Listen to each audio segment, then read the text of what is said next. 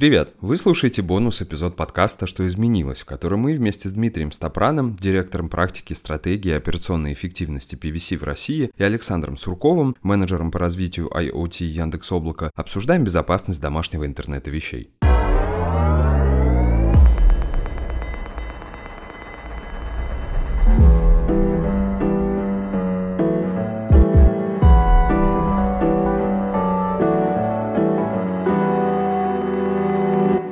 А что касается безопасности и вот дома, например, каких-то э, умных домашних э, предметов, получается, что злоумышленник может украсть наш смартфон и э, контролировать наш дом от и до? Ведь, ну, как бы есть умные замки, да, есть умные сигнализации, там, датчики движений, камеры. Вот как с этим жить?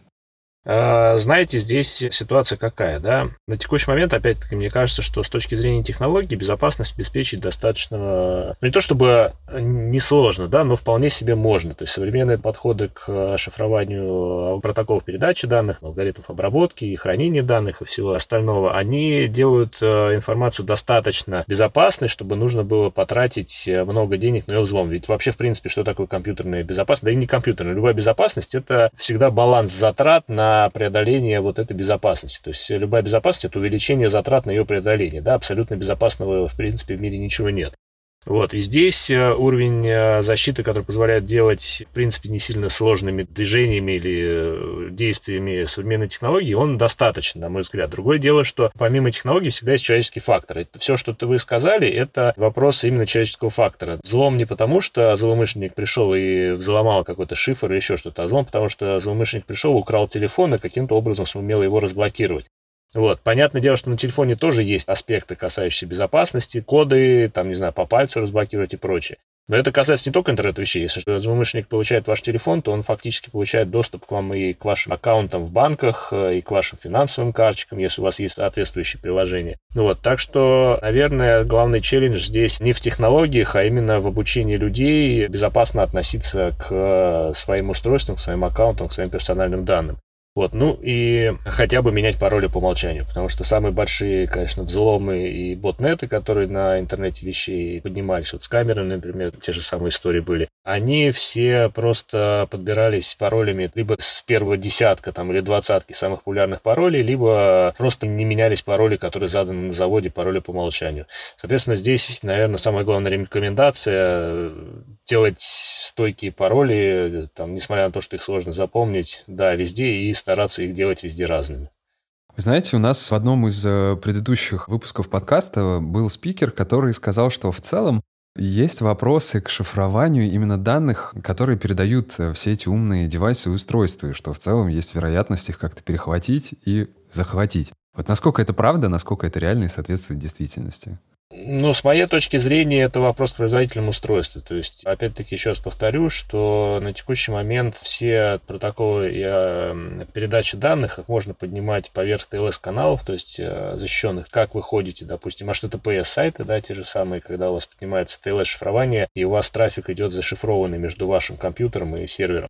Точно так же все работает и в интернете вещей. То есть передача данных идет по TLS-каналам, где они достаточно защищенные. Ну и дальше вопрос к тому уже к э, уровню защищенности самого стандарта. Потому что, в принципе, мы не боимся передавать там банковскую информацию по тем же самым TLS-каналам. Почему мы должны бояться передавать данные от устройства?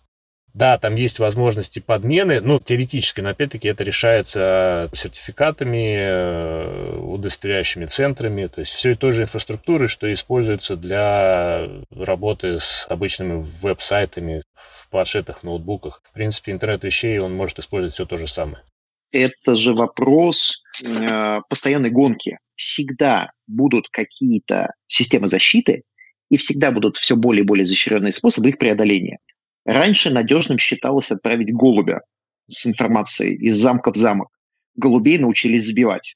И это не значит, что как бы система была плохая, и там голуби это, да, потом стали посылать отряды да, хорошо вооруженных людей с этой информацией, а не просто голубей. И так далее. Это все равно, что размышлять, вот остановится прогресс э, или не остановится. Другое дело, что прогресс научно-технический, который позволяет в том числе быстрый обмен информацией, он здорово упрощает нашу жизнь. Мы без телефонов уже никогда не сможем.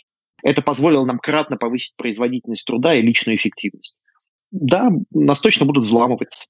да, точно будут теряться информация но точно будет, как половина хакерского сообщества будет работать на то, чтобы как взломать, вторая половина будет нанята для того, чтобы найти способы, как защитить. И просто к этому нужно относиться как к нормальным издержкам процесса, как в любой стране есть определенный уровень преступности. Да? Ну вот он да. есть. Его можно чуть уменьшить, чуть увеличить, да, но вот тем не менее он есть. Просто это нужно относиться как к издержкам, как, знаете, вот любая ритейл-сеть, у нее есть э, процент порчи, потери, кражи товара. Ну, mm-hmm. вот он просто есть. Можно его чуть уменьшить, чуть увеличить. Но он есть, и это нормально, это не приводит к тому, что сети закрываются и говорят, ребята, у нас крадут товар, поэтому, ну вот все, Dixie X5 э, больше не работает. Нет, это просто издержки. Э, по-настоящему здесь вопрос даже не то, что в преступности, в злоумысле. По-настоящему это же как некоторая инженерная игра. Да, вот люди занимаются взломом, в том числе почему? Потому что они могут это сделать просто ради развлечения, да, вот как некий челлендж. Я знаю, что вот есть здесь система, я, наверное, могу попробовать туда влезть не потому, что я хочу что-то оттуда получить, а потому что я просто могу.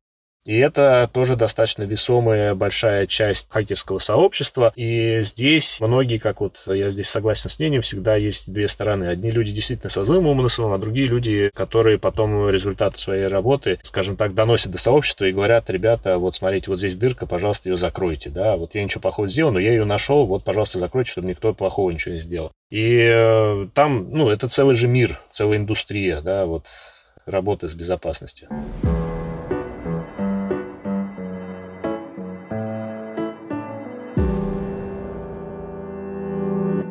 Подписывайтесь на подкаст на любой стриминговой платформе, оставляйте комментарии и пишите нам на почту. До встречи в подкасте РБК Тренды. Что изменилось?